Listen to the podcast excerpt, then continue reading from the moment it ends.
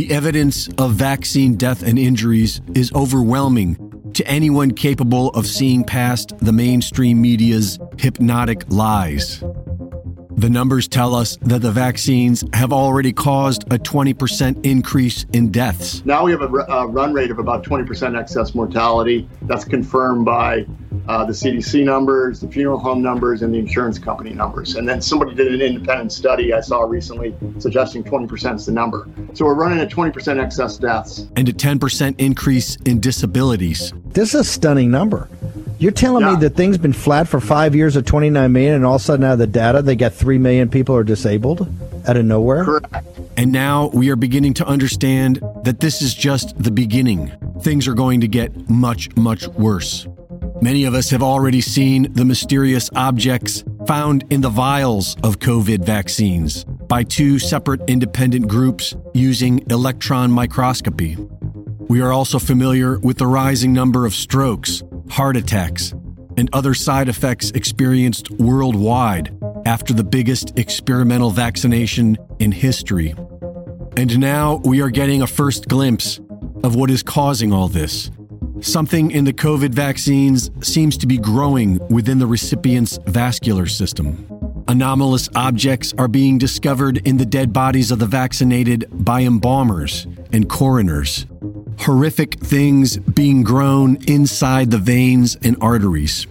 These are not blood clots, and they appear to be some sort of organic material with small crystals and extremely thin wires made up of what looks like reptilian scales. This internal blockage growing within the vaccinated would certainly explain all of the deadly side effects we are seeing today. What the mainstream media is currently spinning as sudden adult death syndrome. We do not know what these things are, but they are being found by embalmers and coroners everywhere, except pretty much all of them are too afraid to speak out, or they don't care. Only one has shown the courage to speak out so far, and this is the real tragedy. For those who remain silent, things will not get better. The F D A is poised to authorize these deadly vaccines to children as young as six months old, and humanity does nothing. Today, we want to provide an update on a topic that I know many parents and grandparents are focused on, the potential for the first COVID nineteen vaccines for kids under five. We have waited a long time for this moment. Well, guys, uh, here's some good news. The Biden administration has finally announced a vaccine rollout plan for children under five, and they've ordered ten million doses. That's great. Right now, kids are like, oh, my gosh, we could finally meet up for drinks. Yep, as we speak, everyone in the lollipop industry is like, we're buying a yacht. Here we go. You get a lollipop. You get one. It's very exciting until you hear a four-year-old scream, Facebook told me Bill Gates controls the vaccines. You go, okay, shh.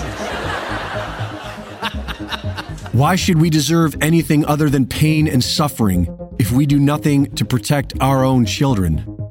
Once those afraid of speaking out begin seeing their coroner tables filled with dead children, it will be too late.